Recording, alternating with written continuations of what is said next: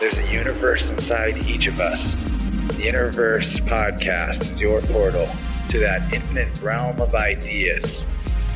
I'm Chance Garten, and I'll be your host as we serve up inspirational sound waves from the brightest minds with the highest vibes.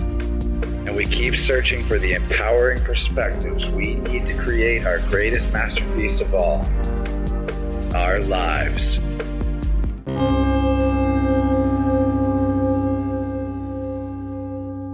Welcome to the One Within All Back to Interverse. This recording's coming at you from July 17th, 2020. And it's a wild time, according to the sky clock, that as above, so below mirror of our internal experience, better known as the astrologos, the word of the heavens. And apart from being in the shadow of Mercury retrograde right now, one of the other things that's making waves this summer is the Pluto retrograde action happening in Saturn's home sign of Capricorn. Pluto brings disillusion and change. And one thing we're really seeing as a result is the lifting of various veils between the people and the truth, with celebrities and power holders in all parts of the society spectrum having their predatory practices put forth for all to see. And as Saturn, aka Kronos, he's the ruler of control, borders, and all things relating to time. The time certainly seems to have arrived for the secrets of Saturn to be shown to all who are willing to see. And speaking of the secrets of Saturn, our guest for this episode has a YouTube channel and podcast by that very name, which you can find linked in the show notes or by searching for Secrets of Saturn on the interwebs. He goes by Jason Lindgren, and he's a greatly inspirational guy who's been hard at work revealing the hidden hand behind the reality curtain for many years now through his own show and as the co host on the podcast of our recent guest, Crow Triple Seven. Over the years, Jason has been shining the light of consciousness on just about every mystery and conspiracy out there, and he's also in a band called Cult of Saturn that I hear might just have some new material coming soon. So check the show notes for links to all things Jason Lindgren, and while you're there, consider clicking the link to join Interverse Plus on Patreon, where you can get the second hour of this episode and all the others. And this one's definitely going to be one worth signing up for because free speech isn't doing so hot for humanity right now. And some of the things we'll be talking about in Plus just simply can't be discussed on normal corporate channels without the band hammer dropping out of the sky and obliterating us off YouTube. But now let's get cracking on this convo with one of the raddest researchers and secret society sabotagers out there, the musically inclined and cosmically aligned universal truth pursuer and Saturnian secret undoer, Jason Lindgren. Thanks for being here, man, and welcome to Interverse. Well, hey, that was quite an intro. Thank you very much. Yeah. Well, I do my best to have fun with that whenever I have time to put something together. But I know there's no one better to introduce who you are and what you are up to than yourself. So I'd love to hear a little bit about your personal background and your intentions behind the various types of work that you do. Okay, well, my name is indeed Jason Lindgren. That's my real name. It's not a moniker or anything like that. I've been always out there with my real name because I just don't care. And it's just easier to have people call me by what my real name is, or my birth name, I guess I should say. Uh, I've been away to things, if you want to use that kind of terminology, for a very, very long time. I, early on, of course, I, I, found the Alex Jones kind of people out there, uh, Jordan Maxwell, the, the kind of people were out there earlier on in the 90s into the 2000s. It wasn't until, let's see, six years ago, maybe seven, that I started thinking about doing my own show because I realized that I had just collected so much knowledge in my little pea brain that uh, I wanted to start sharing it with people and having conversations and putting out my own material. So that's where that came from. Uh, I've been into music all of my life. I, am older now, I'm 47, and I started in the very early 90s playing uh, original music was more heavier back then. I was a big Iron Maiden fan and all that. And then as I got a little older, I started mellowing out, started really digging the 60s and early 70s kind of sound, like Pink Floyd and all that kind of thing. But my influences are definitely all over the place now. So that's a little bit about me. a little bit, but it's just a drop in the bucket, I'm sure. I guess let's just kick things off with your YouTube channel. What, what, uh, why is it called Secrets of Saturn? You know, what, what are some of Saturn's secrets, in your opinion? Well, when I was coming up with the idea originally to do a channel and a show and music and all that with a, a, lot of information tied into it, I came up with two concepts. I came up with Cult of Saturn for a music name, for one, because it sounds kind of like a cool 60s trippy kind of name. And two, if anybody liked a song they heard and they Googled or search engine, I should say, cult of Saturn, they'll find a hell of a lot more than a rock and roll band. So it was just my my way of laying the first stepping stone on a very long path of hey, there's a lot more to things. You should look this up. And then Secrets of Saturn, well, that was the more blunt way of getting information out. Uh, Saturn, of course, is symbolically in so much stuff. Uh, there's the Brotherhood of Saturn and all the stuff that goes back all the way back into the ancient days of Mystery Babylon and all of that. Yeah, there's a lot uh, in the rabbit hole when it comes to the Saturnian influence in our current society. The legal system, for example, is all completely bound up with, I, I guess you'd call it pagan type pantheons, but it's really the Roman version of those pantheons with martial law, maritime law, these type of concepts, things that listeners to my show might not be very familiar with at all. And I wondered if maybe we could start to break in to the, those type of ideas and how the occult actually rules the the legal system that everyone lives under. Uh, it's kind of a big topic, but uh, maybe we could start by looking at just the uh, very idea of how judges and priests are similar in the the type of symbolism that relates back to Saturn. Sure, we could easily do that. Now, if your listeners are really not familiar with that at all, go grab a $1 US bill Federal Reserve note and look at it. I mean, really look at it. And just look at the amount of symbols are, that are all over it. I mean, it's, it's just loaded with occult symbolism. That's the very first thing I would say to do. If you really want something cute to find, look for the tiny little owl that's on the front. I was very amused when that one uh, came to my eye. But anyway, sure. I, you want to talk about courts and you want to talk about maritime admiralty law? Like, do you want me to explain what maritime admiralty means? I think that would be awesome if we could introduce these concepts and give people a good springboard for what to look into themselves and and see where that goes. So way back when, hundreds of years ago, uh, I don't remember the exact century that this started, but it probably kind of formed itself over time as nation states grew and grew and grew. Uh, definitely all tied up with the Roman Empire, of course. The different countries doing trade had to be able to pay one another and have contracts and things like that so that commerce could go on. I mean, commerce rules the world. I think everybody understands that concept. Long before we had terrible things like the Federal Reserve and all that, we had countries wanting to do commerce, doing trade, and all that. And maritime admiralty law was come uh, they came up with this as the law of the sea or the law of the water, so that if you had an agreement that you would whatever it was a trade or, or your payment or whatever it was all of that. And that superseded the law of the land because the law of the land would be universal or would be not be universal to a country. The law of the sea was universal to everyone. If you were doing commerce you had to take part with admiralty law. I guess that's the, the most basic way I can explain it. Right. And it turns out that the basically the entire legal system that's built for us people on the land that might not even consider ourselves as being involved in commerce is very tied to. I mean, just the very word commerce has a lot of uh, occult background to it. It essentially, it, a, an older meaning relates to sex, uh, sexual Congress, and we're ruled Congress, by yes. Congress. yep. And that's the bringing together of a masculine and feminine to create something, a product of that.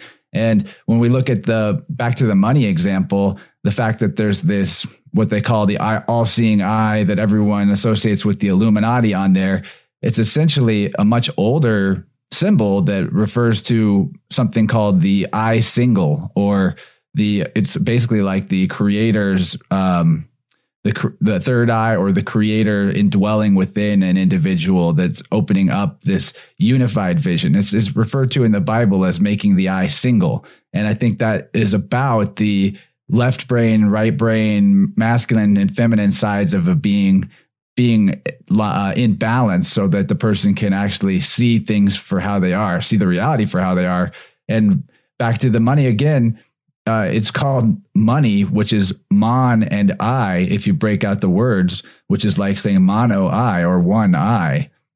It's the I single, and that's it, it. They've taken a symbol that's supposed to refer to like the most high or the creator of the cosmos and made it refer to this thing that everyone worships that is money that's part of how they do congress or commerce so that there's a little bit of uh, more to the money than most people understand. And I think the reason why they put the all-seeing eye on the one dollar bill and not on something bigger and more important like a $100 bill is because just about everyone's got at least a one or one dollar bill in their pocket or their piggy bank somewhere and it has almost a sigil like or maybe not almost for sure like a, a sigil like egregore type effect on the consciousness of humanity constantly exchanging this thing it's green it's the heart chakra it refers to balance in a bunch of different ways but only on the subconscious level to the the masses who just think it's a normal part of everyday life no, that's it. It's because the one dollar bill is the thing that most likely someone is going to have. Might not have a Benjamin Franklin in their pocket, but yeah, a dollar bill, absolutely. It's part of the spell. Everything's a spell with these people. Everything's uh, sympathetic magic and all that. But to get back to basics, so that folks really understand, you have to you have to really realize that uh, the ancient elite and and this carried forward all the way to today are obsessed with sex. I, I think that's uh, it's kind of funny and I, I, make jokes about it how they like to talk about or they like to put up symbols and things like that of big dicks but the, the, the, seriousness of it is no it really is all about sex and you see that even replicated in washington d.c so all that egyptian symbolism all the obelisks all that well the obelisk is a great big penis that's really what it comes down to. And you have to understand that these people are obsessed with sex and, and you'll see sexual things all wrapped up in it. And I don't want to keep going on and on about that because it's not really, uh, that's just not necessary. But when you do look at the, uh, the secret societies and all that, they always have a huge sexual component wrapped up in it. Right. And that's because the sexual creative force that lives in humanity is also the generative principle so if you want your sympathetic magic to be able to cause a bunch of people to be unknowingly enslaved to you, but also be productive for you, I think you need to be tapping into that generative principle in a sense. And I mean, the the obelisks in Washington D.C.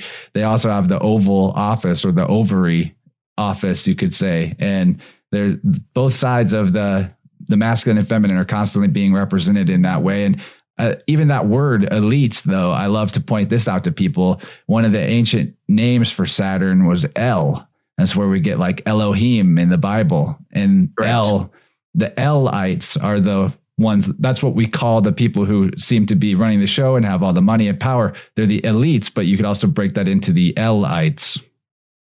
Right. And there's also Baal, B A A L. And if anybody's into the Christian Bible, you'll see that all over the place, especially in the Old Testament. So yeah, these things are all over the place. And a lot of these terms, from what I've noticed, are interchangeable. And you know, you don't really have to kill yourself trying to learn every detail of everything. Just understand that this is where these people are coming from. They're looking at things that are far older and they're into concepts that modern man is not into, especially your average person just wandering the street with their stupid mask on, you just want to get home, watch football, and drink beer.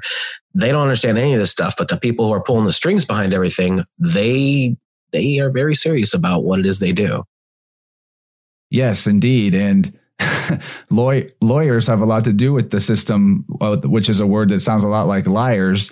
And, you know, if you're out there and you went to law school and you're a lawyer and you're not an evil person, good on you. I'm cool with you. I'm not, I, I hope that people don't assume that there's blanket statements being made about every person that might be involved in, in government or banking being somehow the the main root of the problem. I think part of how this sort of hex hoax works is that people are by and large unaware even in the process of acting out the following the orders of the control system. You know, it's uh it's so baked into people's worldview and reality that it's just an unconscious behavior pattern that a lot of that basically all the Western world is um, involved with, and it has a lot to do with this idea of the corporation which is a dead entity, and getting human beings that are live men and women to identify as something that's artificial or corporate. I would love for you to give a little bit of uh, extra context to that idea. Well, right. They've got everything corporatized down, like literally that your name and all that is a corporate identity. This is the way I understand it. And I'm always open to interpretation and learning new material. But the things we've uncovered as we've been really going through this law stuff is that most likely this occurred as far as the United States is concerned after the Civil War. And then they brought started bringing all this these systems in, uh, changing everything over. As far as I understand it, and I am conjecturing a little bit here, but my my best guess is that the United States of America that was set up with the original Revolutionary War was terminated at the Civil War. And then what was moving forward from that point was something slightly different. And I think that's when they began the corporate uh, entity kind of thing as a whole. Now, I could be totally wrong, but uh, as far as I understand it, once they started the whole Washington, D.C. Act in, uh, was that 1869 or 1871? I was forget, mix that up, but in, in that ballpark, that's when the whole corporation really truly started and then they started corporatizing everything from that point on they started bringing in in the 20th century uh, the federal reserve and then the birth certificates and, and, social security and all that and all that stuff got integrated and all that paperwork and basically they just turned you into a paper entity and they did it gradually so that people just didn't really know or understand. Uh, the income tax is a great example of this. They brought the income tax in in the early years, kind of let it fade out, brought it back, uh, during World War II and kind of let it fade back out. But then they started ramping it up and ramping it up as the 50s and 60s went on until everybody was paying income tax until you get to where you're at today, where everyone's paying income tax for the most part. And if you don't, you're in big, big trouble. Man, don't even get me started on this taxation theft thing. They hit me for like over a thousand dollars this year, and I just have no idea how that even makes sense. But they make it up as they go along seriously like the tax codes change so much. You could literally have six different tax lawyer people do do all that stuff. And there's if you, the, the numbers are complicated enough most likely they're going to come up with six different answers. I mean if most people only work one job and things like that like i did for years the taxes are stupid simple. You plug it into a program like turbotax boom it's done whatever. But when you start talking about people actually do stuff and all these write-offs and all, all those kinds of things it's so convoluted on purpose in my opinion that you'll start getting different answers at different times and they're just going to do what they want to do and they're going to bully you to do what they want because that's just the way it works. yeah, I think there it is definitely by design because if it's super easy and simple to just work one job and have no ambitions beyond working for somebody else versus the difficulty of doing your own thing by yourself or god forbid having to employ people to help you do your thing and sort out all of those tax obligations. It says it essentially sets up a system where if somebody they want to get somebody in trouble, they just can basically pick out why they screwed up in their taxes or didn't pay enough or whatever and what can you even do? It's literally the mafia. I mean, it that's that's one thing that's really come up with your recent episodes, especially the one about the Medici family on, on Crow Show, is that what we're looking at with government is literally the mafia. It's not like the mafia. It is actually the mafia. Right. No, of course. I mean, this is where you see how modern banking came in. And while that name Medici may have gotten lost in the families because there are no male heirs, um, don't don't kid yourself. Those people got into nearly all the royalty. And we break all that down through the course of two hours. That bloodline went into France, uh, just everywhere, just every every country of Europe that mattered, they got in there. Spain, uh, England, Germany, they were there, and we break all that down. That's that's the episode we just released. So lots of banking history there, and and while there was a lot of family bickering and things like that that went on, strip that away and look at what they were actually doing. They set up the modern banking cartels. Yeah, and you know to go back to this 13 amendment thing that or you know post Civil War thing because I believe it's the Thirteenth Amendment. Could be corrected on that. That has something to do with the emancipation of slaves and the granting of United States federal citizenship to people as opposed to them being state citizens. Completely different legal situations, by the way. And that's what everyone is that has a social security number. You're not a citizen of the state as its own independent nation like it was it used to be. This is what you're referring to, I think, when you said the old idea of what the United States was ended around that time and the next version the corporatized version began at that time. Well in the same very emancipation amendments it actually states flat out that there can still be slaves but only if it's a prisoner. So what's one way that you can be construed as being a prisoner is through debt and that's what almost everybody in the system is is debt. So there's one justification for people to be slaves. And then while you have uh, the whole world practically freaking out about the police brutality thing and um, joining up with the Black Lives Matter movement that has definite communist leanings and origins and the founders, they're missing the point that the real racism and the real, just in general, battle is actually more of a class battle, but that like what I've what blows my mind, and I think you'll understand this because uh, I'm pretty sure it's Louisiana I'm referring to, and you're from Louisiana if I'm not mistaken.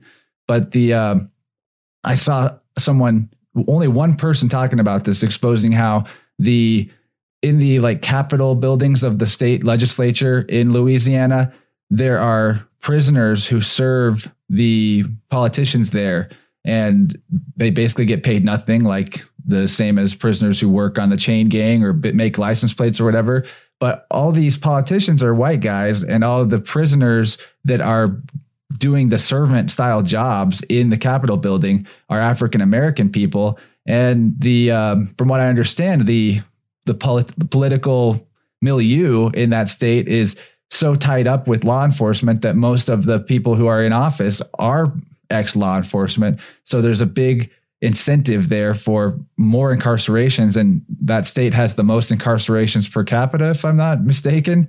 And there's there's so much to it, but I feel like instead of worrying about the uh, the stuff that the mainstream media is showing you and inciting you into rioting and protests and all that. What we should be talking about is how it's legally institutionalized slavery that's going on in places like Louisiana, where it it's actually considered to be a privileged job to go work in the Capitol building for for the prisoners there, and a lot of them are likely there on charges related to, uh, you know, drug trafficking or something like that. That is oftentimes a victimless crime. At the very least, doesn't deserve the type of sentences that are handed down to them. So uh, it's it's a sticky issue because as soon as you start trying to dispute whether or not someone should be supporting Black Lives Matter as an idea and trying to maybe widen their perspective to all lives matter, which is considered to be like a, a hateful thing to say for some reason, and trying to point out the the real institutionalized battle that is between the classes.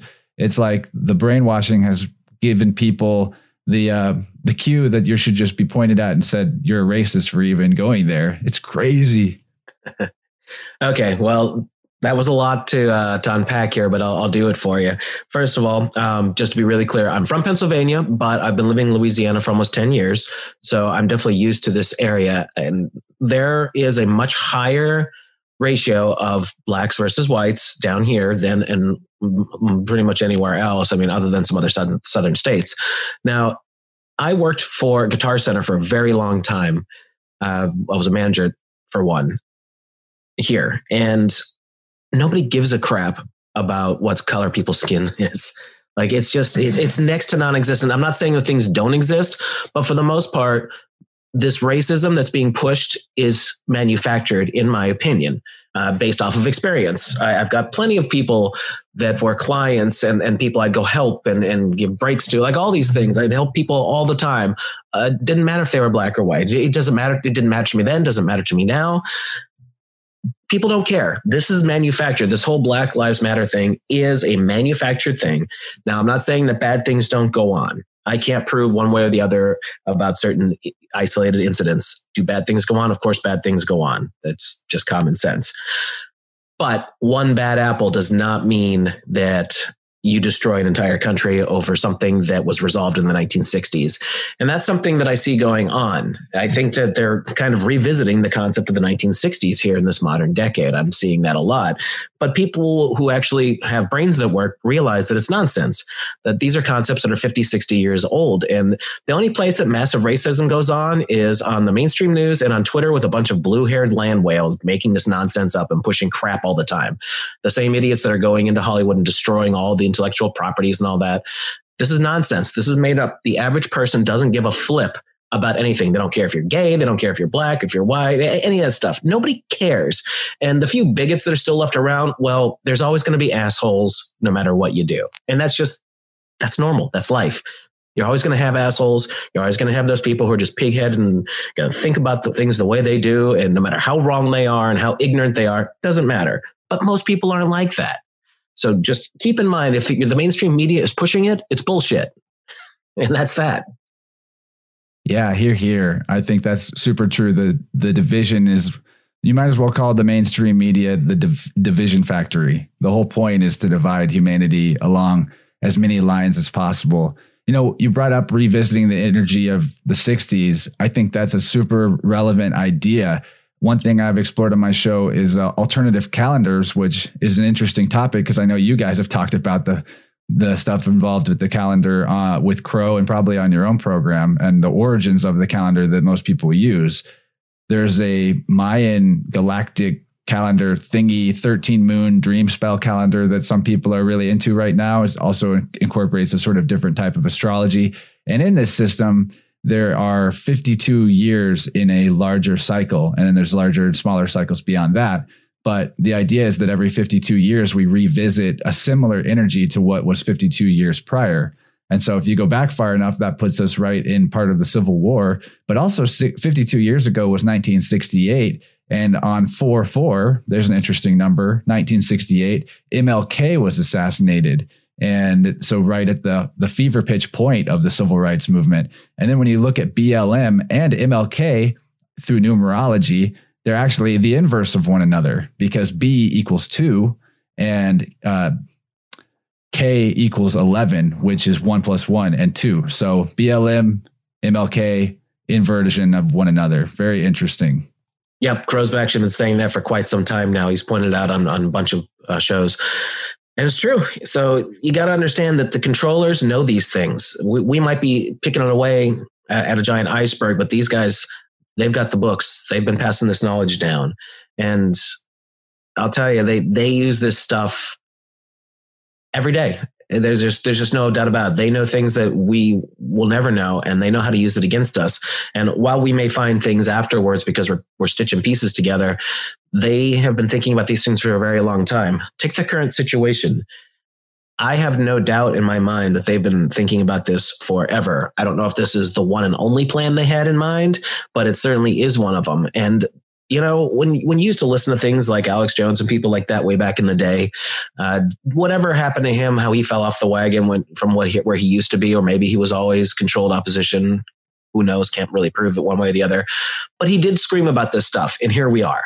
Here, here we are, 15, 20 years later they had to have had these things in mind because they're always testing things. They're always running algorithms. They're always gathering data. And the supercomputer crap that they've got now, just crunching things constantly, they are figuring out how to push the buttons of society and how to get things where they want, which is, of course, total control.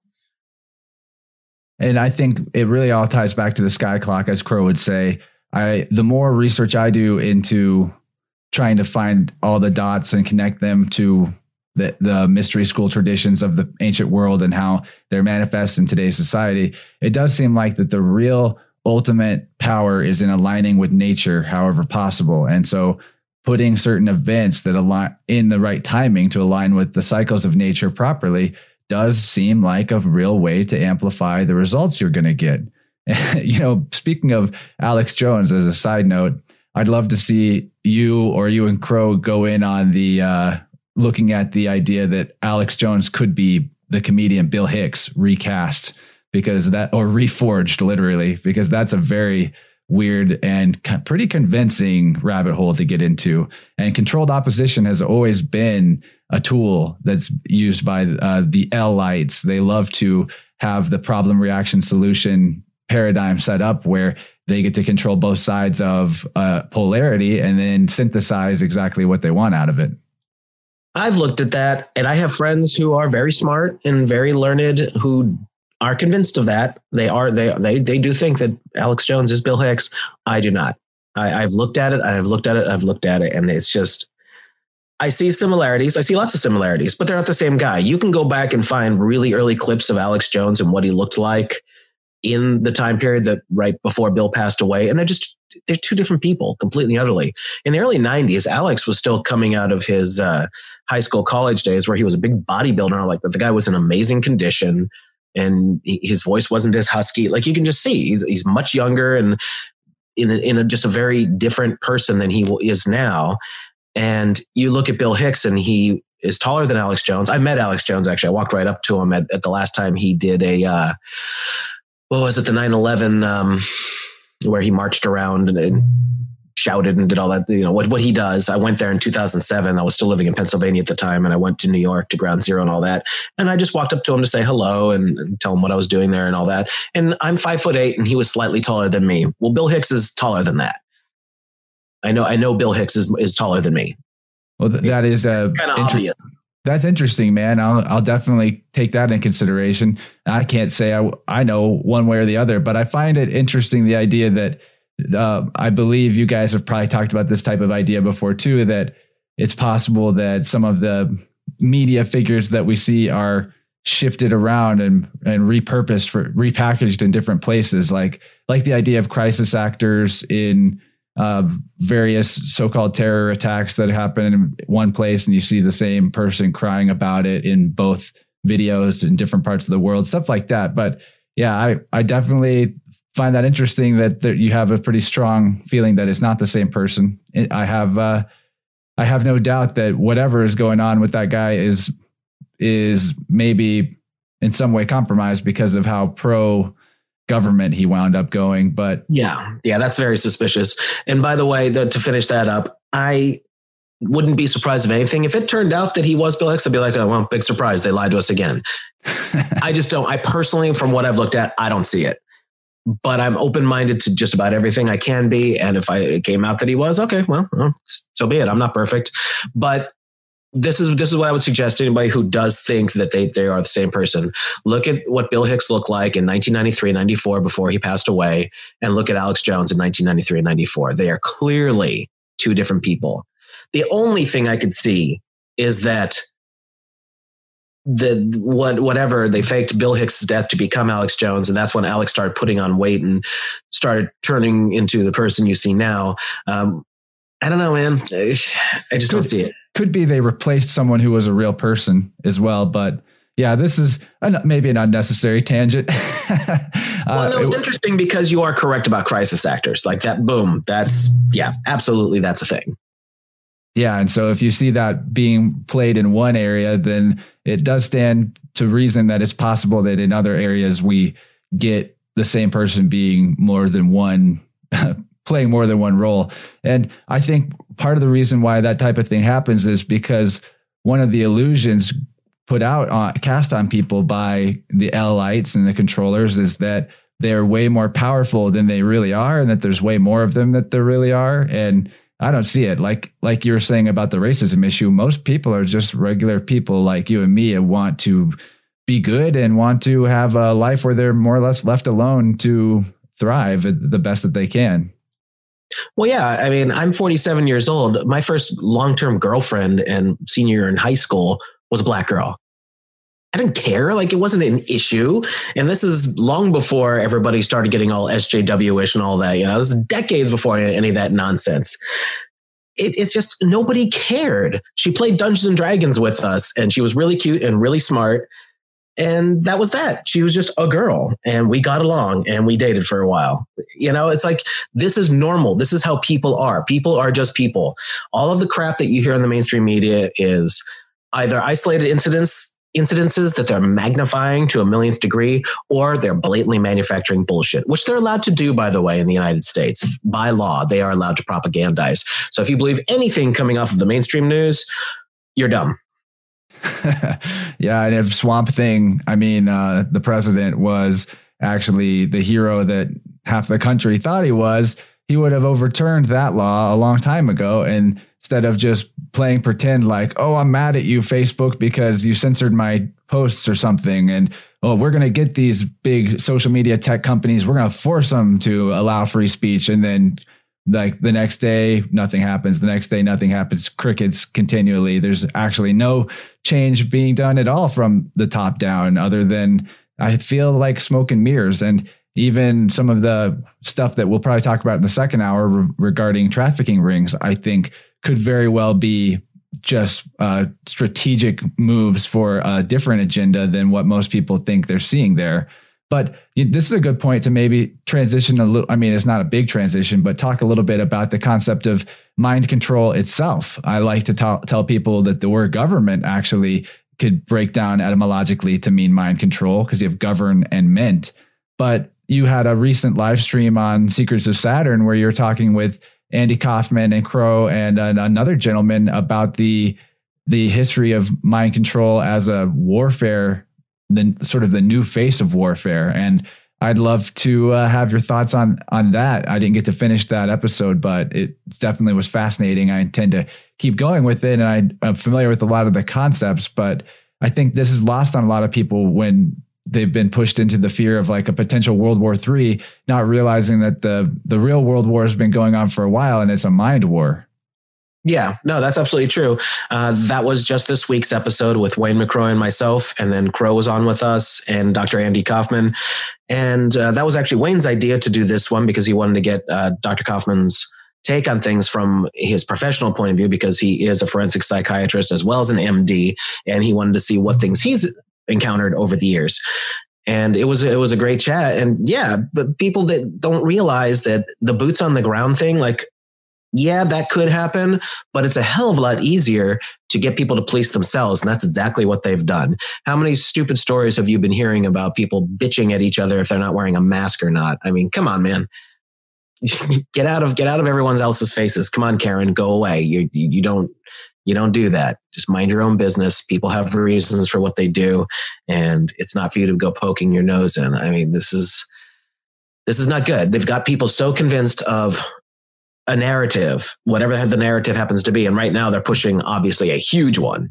And I would say probably 80% or more people are indeed falling for it. And that's just a shame. And this is showing the validity of the mind control techniques that they figured out decades and decades and decades ago. Like they know what they're doing. I think so. And I think really the mind control techniques go back much further than that, centuries or beyond. And it's just that at some point governments got equipped with the, those techniques. Who knows who provided them to them?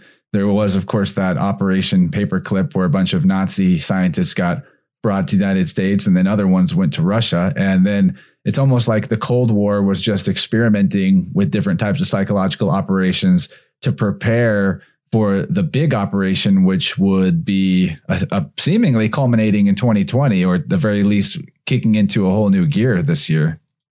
Oh, sure. I mean, you want to talk about psycholo- op- psychological operations from the past, false flag operations. Where did that term come from? Ships running the wrong flag up eh, on purpose to throw people off. Divide and conquer tactics going back, who knows? Just using different symbols and things like that. All of that, that hundreds of years, these things have been going on.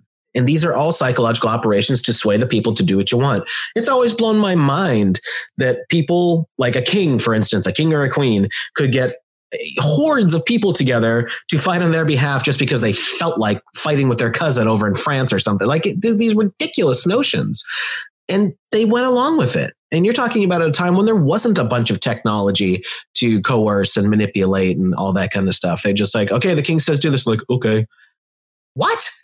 How many of you are there compared to that dipshit over there? You know? It's astounding indeed. And that's I think that's what the real secrets of Saturn really are, and and occult secrets tend to be more true knowledge of human psychology and how to pull, push the buttons and pull the levers on the human mind, and you know, in in combination with understanding of nature and natural cycles, utilizing both of those things together has a very potent effect. And hopefully, this isn't like a scary conversation for listeners. I doubt it is, knowing my audience like I do. But I, I, find that it's important to explore these ideas on our own. And that's why I'm bringing them up as often as I am, is to hopefully point you in the direction of just looking at, into things for yourself. W- whenever you learn about techniques of mind control, for example, you're actually learning about how your mind works, not just what Elites are doing and trying to do to the world. And the most important thing about that knowledge is that it purveys a certain level of psychological immunity to the person who does know it. They see what's happening with different eyes than those who just take in the information at face value or at the emotional level, non unaware sometimes even of how it's affecting them on the emotional plane. Well, here's a great example that a lot of people, if they're not familiar with it, will really uh, get upset about. I'm a huge fan of the 1960s, just just about everything about it, as far as music and the culture and all that. Uh, and I'm not even into drugs; I never have been, and that part doesn't interest me. But the majority if not I don't want to say the entirety because I never I never like making blanket statements, but the vast majority of the counterculture movement and all the things that happened in the 1960s was created and pushed. It was mass social engineering. If you look at the way things went from the 60s into the 60s and walk through the years, it's very obvious how things were manipulated and they had certain key players in key places when they needed to be. And they created all that. And what did it do? It broke up the families. It helped divide America. Again, I'll tell you the one thing that you can always look at with anything that the controllers do, that's divide and conquer tactics. And they use it on so many levels. It's so insidious.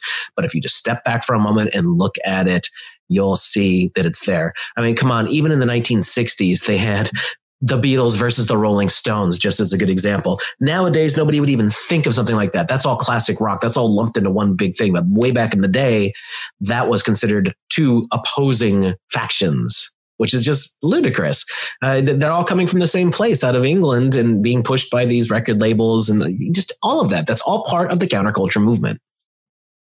Yeah, man, I'm glad you brought that up because only recently, some a part of the modern pseudo counterculture, which is heavily connected into the music festival scene of this uh, North American area. There were a bunch of really big artists that have been exposed for their predatory behaviors and going after like very young girls that are their fans and all kinds of weird stuff across multiple genres. And it was some people are like, really angry that this information is coming to light and they're saying that's cancel culture and they're you're destroying my favorite artists but with at least a few of them i can say without a doubt that i already had a feeling that they were like that just from the vibe i got off of their music and a really interesting example of this fake counterculture is a, a dude named Bassnectar who for the last decade has been dominating the the musical headlining sets of lots of big festivals around the country, specifically the big ones that have a ridiculous amount of money behind them. And that alone, the fact that you're gathering 30, 50,000 people in one place to do something should kind of clue you in as to whether or not it's fully wholesome and whether or not you're participating in some sort of mass energetic harvesting. And maybe, you know, real counterculture is more grassroots and organic and is more likely to look like three or 5,000 people than 30 or 50,000 people. But all that being said, this Bassnectar character, uh, he he's been outed for his uh, his predatory behavior and all that. But at the same time that this was going on, I, I, someone and I had already called this about him because of literally because of the uh, frequencies that he used and the imagery he'd use in his shows and the fact that I realized that I was being hypnotized in one of the last times I saw him perform at an event and was like, okay, this is definitely mind war stuff. I found a book from I think 1967, sometime in the 60s. It's out of print now. I haven't been able to find a copy, but I have found PDFs of it. And it was called The Laws of Mental Domination, something like that. And it was a, literally about how to practice psychic mind control abilities and also supposedly was going to lead you to self mastery and you know power over other people but this book had a symbol on the cover that is a 95% match to the logo of this Bassnectar guy. Like exact, it's the exact symbol. there you go, man. Uh, you know, here's the thing about big, big, big artists. Celebrity is given. Very rarely is it earned. Uh, probably almost never. I mean, you might have some people that that just happen to get up there because uh, I, I'm assuming at some point they got to make money. They like everything can't be a loss. I could be wrong but I, I, would assume at some point they, they still do, do need to make some money. But for the most part, celebrity has to be given and they create these templates that they follow of these great big pop stars. And I think they got the hang of this, if I had to guess. Uh, Elvis was the first big singular pop icon artist, and they were learning the tricks there. And then the Beatles would probably be the number one band or, or um, the teeny bopper thing in the making that they exploited so often as the years went by. But they got the hang of this and on how to do that and how to manipulate people. Uh, even though I'm a Beatles fan as far as like appreciating the music and the studio techniques, because I'm a studio engineer, so I appreciate a lot of the innovativeness that was going on at that time and how they were able to do things from a technological standpoint that hadn't been done before. I know that things were manufactured, like paying young girls early on to come scream at them at an airport and get get it as a as a press thing and all that. Like the all this manipulation was going on till it became a movement of an, of itself because they convinced people it was real by creating false events and things like that. You know, again, this is all just psychological operations, but it works. And when you're talking about this cat today, I have no doubt that if he's that big, I've actually never heard of him, surprisingly. But is this EDM music? It's EDM. That's probably why I, you haven't heard feeling, I have a feeling that's what it was because I know I knew some people a few years ago who were really doing big things and talking to me about some EDM stuff, and I, I saw some some red flags. But anyway, the celebrity is given, and if you're into it, they'll move you up that ladder. And I've always kind of had this funny thought. I, brought this up a couple times recently. Let, like, let's just use some examples that you're you're a good looking dude or a really pretty girl. Uh, you're in your early 20s and you're really hungry to make it. At what point?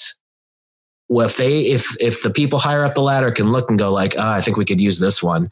At what point do you get brought in and sat on a couch and, and you get handed that poop cracker and you're either going to go for it or you're not? And if you eat that poop cracker, you're going to start finding yourself being the biggest fan of the world or the or the biggest actor or actress and all that it's it's got to be something like that because they they use these people and then you see them how they are early on and then you see how crazy and, and wacky they are later on in life. All the weird shit they do. Like look at someone like tom hanks some just some of the weird things he does on his instagram and stuff like that. Like you're not just a normal dude. I mean you can act like all, like you're all mr guy next door but you're not.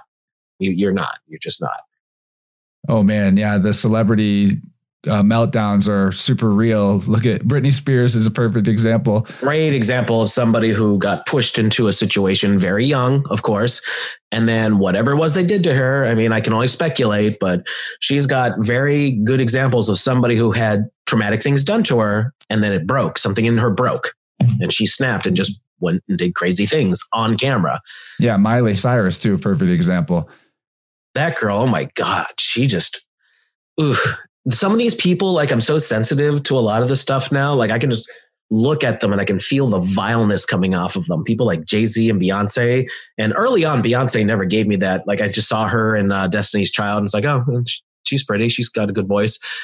I Barely knew who she was years and years back. Now I see the way what they're doing now, and it's just they're just oozing with negativity. You know, they they are indeed the slime from the video oozing out of the television set, as it were. Oh yeah, but that's a nice plug for the video you just did, uh, the music video you just did of the same name Frank Zappa song cover. I'll link that in the show notes. That's great yeah, yeah. That's, that's it's that kind of concept though. Like uh, Frank Zappa was part of the structure too, but for some reason he just loved pointing it out to everybody. Oh, some of them do. Whether it's revelation of the method or they just don't care and they know that no one's going to really get it, or not enough people are going to get it. So I have a personal anecdote that I'll share in the second hour, referring to a time whenever I experienced someone attempting to do a type of magical manipulation on me who was not a famous person but was using music to do it. Because i think that in some cases there are aspiring sorcerers if you will that get noticed by the high level sorcerers and then they just get picked up on because they've already got an interest in being a manipulator and makes it even easier to use that type of person. I think that might be the case with the Bassnectar guy. But i want to switch gears for the the end of the first hour here and maybe attempt to move things towards a bit more of an inspirational finish line in uh, asking you maybe about some of your personal spiritual outlooks on the reality, your your worldview, as it were, or any personal practices that are really helpful for you to staying sane in uh, this w- world of madness. well, I don't have any particular spiritual practices beyond uh, some meditation the one thing I've I've learned to have is a very disciplined mind, and I can divorce myself from the craziness wrapped around a particular subject and just keep my emotional state out of it. Uh, the Beatles are a good example. If I get in the mood to listen to the Beatles, I listen to them despite all the insane things I know could possibly have gone on behind it all. It doesn't matter if I'm in the mood to listen to Strawberry Fields, I'm going to listen to Strawberry Fields. I don't let my logic and my emotions get all bent out of shape. I'm appreciating music for what it is. As an example, um, I'm still a sci-fi geek. I can watch old Star Trek and things like that and appreciate it for what it is, despite knowing that there's messages all through it, and I can identify it. I can see it. So the big thing I can tell anybody who might have trouble dealing with a lot of this nonsense is just try and have as much discipline over your own mind as possible. Uh, if you're into this kind of thing, maybe take martial arts and be very dedicated to it. I don't mean I don't mean be obsessive, annoying about it, but just be disciplined. Learn how to control yourself before you try and control anything around you. Yeah, that's great advice, man. I think especially the part about martial arts, a lot of a lot of the anxiety that people feel that just don't realize is some type of energy bound up in their body and that they could be addressed from the physical level. And also like your point about the sci-fi and about certain music, just because a person might have had bad intentions at a lot of points in their life doesn't make everything that they ever did or said wrong or evil. And the fact is that when the faculty of imagination and creativity is being invoked in a human being, regardless of their polarity, spirit can come through and provide messages that the person never intended or even themselves understood that they were putting out there. And that's a, we always see that in art that allows people to have different interpretations and perceptions and experiences of the same artwork from person to person. And that's where the the higher order of uh, magic or the higher order aspect of consciousness comes through. And so ha- having a disciplined mind is where you can actually get to decide which interpretation is going to go and influence your vibe as opposed to just taking it in unconsciously Right. You also got to realize that not everybody is working from the ground level in the system. I mean, maybe they are, but I don't think so. I think a lot of people get noticed and like, oh, we can manipulate them, and then they get gradually brought into things. Uh, then there's people who just want it outright. Someone like Lady Gaga, who I just find absolutely repulsive in every way, shape, and form. Like the first moment I ever saw this person, heard the name, anything, I just saw and felt the negativity. That's somebody who wanted it so bad that they were willing to do anything to get it. And she got it. God only knows what disgusting things she does in her daily life. Uh, then there's other things, especially older bands. I think a lot of them may have been more organic, and I'm just speculating, but let's just say someone like Pink Floyd, they probably started off very organic and got into the system. And a lot of that was still forming in the 60s anyway. They were still getting the hang of all that. But by the time you get into the 70s and things like that, I'm sure there was things going on that people like us would look at would raise an eyebrow to and be like, huh, that's not so good. But doesn't change the fact that Dark Side of the Moon is one of the greatest albums ever and always will be. You know, it's still you could put that on, listen to it cover to cover, and it's awesome. And it always will be. Yeah, man, that's a timeless one for sure. I think, yeah, we can't let this crazy stuff make us crazy, but it is worth investigating and, or at the very least, knowing that like you said, celebrity is never really organically granted, at least not mega celebrity. I think a, a person with a level of, uh, you know, discipline and consistency is going to attract an appropriate amount of notoriety to themselves. So not everyone that is somewhat famous online. I mean, like you and Crow's podcast is quite has quite a large audience, but that doesn't mean that you had to go through the gatekeepers. In fact, you guys have to deal with the gatekeepers all the time with censorship. But we, we uh, since we got a little bit of a late start, we'll go ahead and wrap up the first hour here because I know that you've got other meetings right after this, and it's so kind of you to spend some time with me this afternoon because I know you're up to a lot of stuff. Um, but go ahead and you know get, you can give your plugs or any closing thoughts to the first hour, and I much appreciate your time here today, brother. It's been cool to get to chat with you. Oh, it's been great. I always enjoyed doing these kinds of conversations, especially if you can get out to new people. Because you're right, Crow and I reach a lot of people, but there's just so many more that that need to be shaken up and go like, hey guys, open your eyes, take a look around.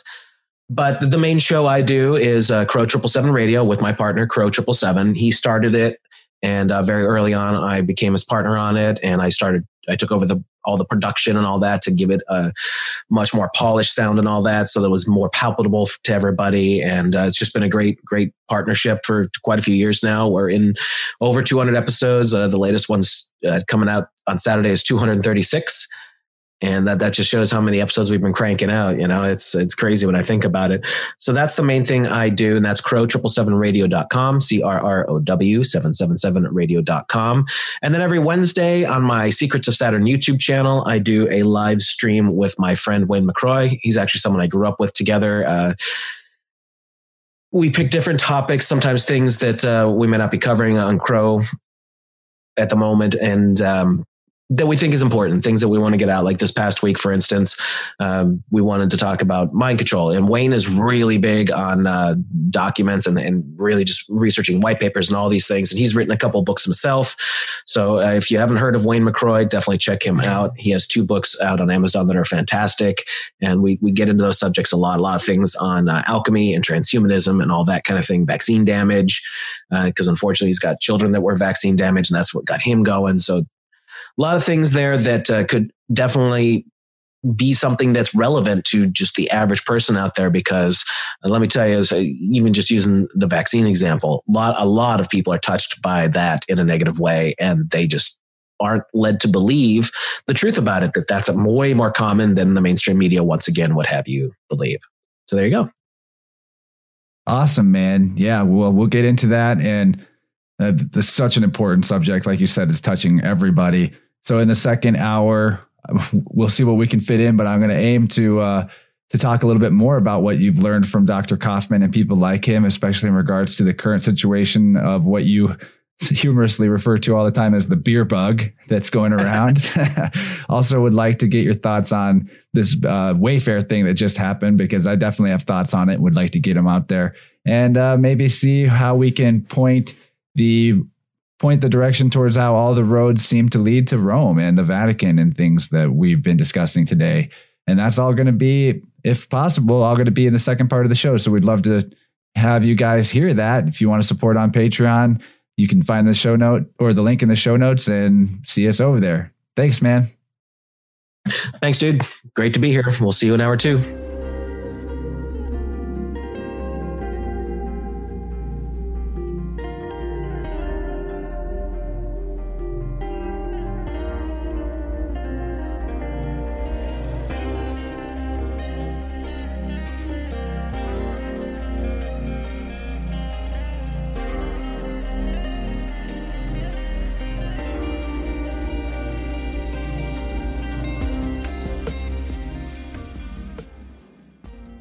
Right, friends, we got through another episode and it was so fun. Holy crap. Jason's like my new best friend. I hope I would like to work with him more in the future because we have kind of a similar arc. We're both into the nerdy side of things. And if you only heard the free hour and you didn't hear plus, you probably heard me talk about at the very end there some of the things that I was hoping to fit into plus. And we pretty much got all that in there. But there was an entire bonus part of the conversation that neither of us really expected to get into about comic books and the manipulation of the entertainment industry, the way Disney is using Star Wars for its 100 year plan. This is really, really cool arc about Luke Skywalker and how it connects to the hero's journey of the sun. So, if you want to hear us talk about nerdy stuff and how Disney has ruined our childhoods, then maybe check out the Plus extension. The other things that we had in there were the a war on the middle class, which is what's going on right now, which is basically a war on balance, a war on the middle itself, the in between polarities and extremes. We talked about the biocapitalism thing, social credit scores, the universal basic income, and the gig economy that seems like the next industrial revolution. We talked about video games and mind control. Uh, and we discussed some of the things that Jason has learned from talking with people like Dr. Andy Kaufman about alternative ways of looking at the current situation with the the uh, pandemic, whatever you want to call it, alternative ideas on the entire notion of why people get sick and at least some parts of why they get sick. Really interesting stuff. And then we also got into the Vatican's involvement with everything, basically involved with everything crazy and creepy and dark. There's a priest class behind all the banking classes and behind all the Rockefellers and Rothschilds and all that. So it's that's the real secrets of Saturn is that the priest class is really tied up with the whole Saturnian thing. But there's so much more to it. It's really going to require you to do your own deep research into the subject. there's a book that I recommended that I've been checking out lately called Spirit Whirled, which is W H I R L E D, not world, but world. Yeah, I'll link that in the show notes. But that book will tell you a lot about how the journey of the sun through the zodiac is pretty much encoded in everything, in every pantheon, all the gods, all the stories of uh, all the religions and spiritual traditions and mystery schools. It's all the same thing, put into different languages. And guess what? That's how compartmentalization works. If you've got your cult over here thinks that it's got the truth, but this other cult over here has a different version of the truth, and they don't line up because you don't understand that it's all allegory and you're taking it all to be literal, then you're going to be easily swayed to go to war with that other cult. And that's kind of what it is, man. We didn't talk about uh, Wayfair very much, I don't think, but that might have got in there at the very end. Honestly, can't remember.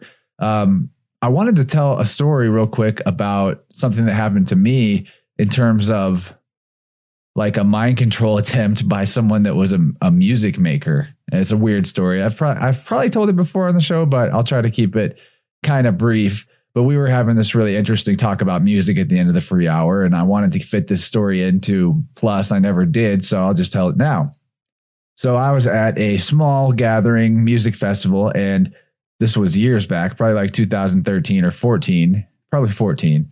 And there's this dude that was kind of slimy, frog looking dude, and, you know, creeping people out a little bit just with his vibe. And he was passing out CDs to everybody and talking about how he was like a shaman and making his music to have some sort of like shamanic healing effect on people or, or whatever, magic, magical music.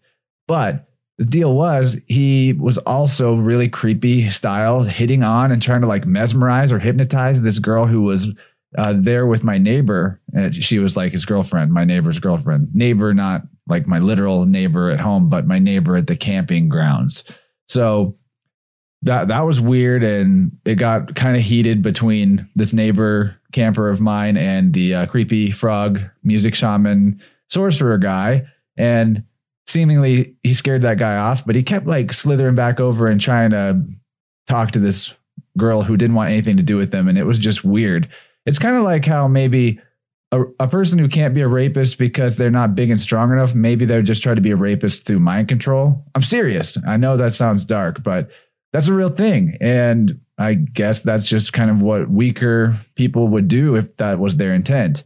So, anyway, I'm telling this story to um, another friend of mine like months later. I was talking about how this guy was passing out CDs and how while I was telling the story, I was like, I wonder if he was putting some kind of weird mind control attempt or sigils on the the uh, external part of the CD case, or if he was actually embedding weird frequencies into the music, or if it's just some sort of talismanic thing that by putting it somewhere, it, it puts an anchor energetically from him to another person. Because that's a real thing. That's actually something I heard that the Bassnectar dude was doing.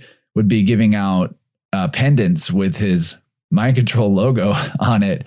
And so that creates like when you have a physical artifact that is transferred from one person to another, that creates an energetic link between the two people until the object is discarded or gotten rid of. Be- believe it or not, that's really how it works. So I'm telling this story about the weird mind control frog shaman guy. and we're in my car, me and a friend who I'm telling this to. And for some reason, something makes me look down at the space between the seat and the middle console. And I see a slender little thing down there. And I was like, what is this? And I reach down and pull it out. And it's the dude's CD that I was talking about, the very guy. I kind of was freaked out, like super freaked the hell out because I never took a CD from him. And it's not like I could think of how he got in my car. Maybe he just got in there and dropped it in there and hid it. Why would he even do that to me? Like, I don't know. How did I even get that thing? I had no idea. So I threw it out the window and I was like, wow, creepy because it was only when I was like thinking about it that I then found the thing. It was almost like I couldn't even see it for weeks, like it was somehow glamored to be hidden from me. Anyway, that was a long time ago, and I had a lot less understanding of mind control back then. But I just knew it on a like a vibe level that something was up with that guy. Anyway, don't try to mind control each other, guys. Be cool. and uh, make sure that if you want to hear the second hour of this conversation, that you go to patreon.com forward slash plus. No, patreon.com forward slash Interverse, and then you can sign up for Plus. There's a couple of tiers there. We're going to do the multiverse conversation, which is for the $12 donators. We're going to do that pretty soon, which is like a group patron chat that uh, we can kind of hang out and we'll publish that just to the patrons only. And it'll probably be about like a 30 minute thing unless we're really rolling with it. Maybe it'll go longer, but we're going to definitely do that real soon. And that's going to be a monthly thing from now on. And go subscribe to Jason's channel, Secrets of Saturn. If you didn't already get on Crow Triple Seven Radio from last week's episode with Crow, do that too, because Jason's his co host over there. And yeah, wow. I'm really feeling fired up right now. It's been an awesome day, awesome weekend. I mean, yesterday I recorded three podcasts. Wow, that's like my record. And I published and produced one. And now today I'm about to throw another one out there. So thanks for being patient while I had to uh, wait between publishing episodes for over a week because now I'm dropping like two in a row. I'm feeling good about it. I think it's the biofield tuning with the tuning forks that's really charging me up or something. But I've got the juice and I'm here to use it. And uh, love you guys. Appreciate you. And maybe come jump into the Interverse Discord if you want to chat with us more, chat with me more, connect. I mean, there's some really great people in there. We'd love to have you. You can find the link probably in the show notes if I remember to put it in there, and uh, definitely at my website, interversepodcast.com. And yeah, you know what? Let me tell you this real quick, too. Here's why you should sign up for Plus if you have $5 to spare. Do you ever go out to restaurants I mean, I kind of stopped doing it, but every once in a while I do. And it seems like around here anyway, for the amount that food costs, people tend to tip like $5 per person, $5 to the, the server whenever they got their meal and it was good. Like, cool, $5. So that's how little of a deal $5 is to a lot of people that they tip that. And when you think about it, going going for plus on Interverse, getting the second hour of this show and all the other second hours that you unlock, it's a lot better than just it's a lot better deal for your tip than uh, what you would get for tipping a waiter. Because you know you, you're tipping him because he brought you a meal and he served you for like 30 minutes or an hour however long you're there. But i'm serving up countless hours man. So many hours of content that you get for the five dollars. So what if the waiter after you tipped him five bucks he brought you an entire extra meal that was bigger than the meal that you had to begin with? Because that's kind of like what you get if you tip me virtually on patreon. But hey if that doesn't convince you, whatever. Lots of people are supporting. I love those people. I love you for tuning in anyway. I get it if you don't have the five bucks to spend. I'm not mad. there's there's always enough. You know, there's going to be supporters. More supporters are coming, and I love it. And uh, things are growing and expanding, and I'm feeling more complete and whole and powerful all the time. Got a lot, and a long way to go on my self healing journey, just like probably all of us. But dang it, I feel like I'm definitely on a trajectory right now, and I'm excited about it. So you guys have a great rest of whatever day or night it might be right now. And I'll talk to you soon. Got some great stuff already recorded. Just need to put it out there. So take good care of yourselves. Love each other. Stand up for the truth, first of all. And uh, don't be scared of the tyranny. All right. Oh, hey, before I go, let me tell you, I'm going to play you guys out with a song by Brett William Dietz. I think that's how you say that. It's a cover of Frank Zappa's I'm the Slime, hilarious song featuring Jason Lindgren, our guest today. He collabed with Brett on this song. And I thought it's pretty perfect and fitting for the conversation we just had. So that's what I'm going to play us out with. I'll link that in the show notes too. And I'm out of here. Love y'all. Bye bye.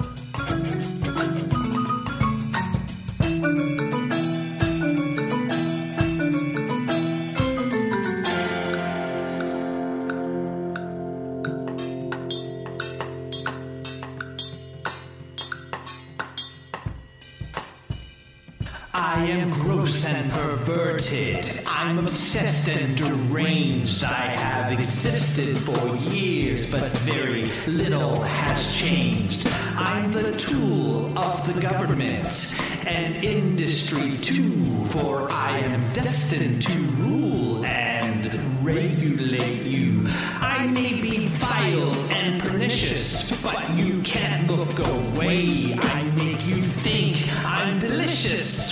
The stuff that I say. I'm the best you can get. Have you guessed me yet? I'm the slime oozing out from your TV set. Little baby, while I lead you, and eat the garbage that I feed you. Until the day that we don't need you, don't for help, no one will heed you. Your mind is totally controlled. It has been stuffed into my mold, told until the rights to you are sold.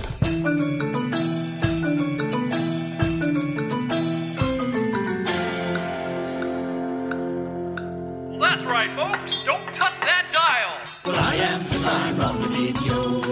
Moving along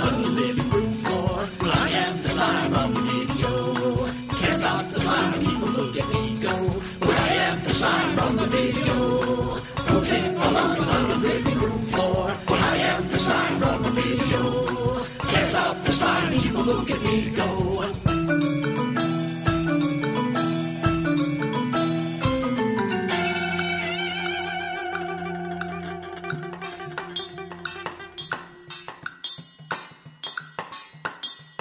Good night, folks. This has been Anderson Pooper Scooper reporting.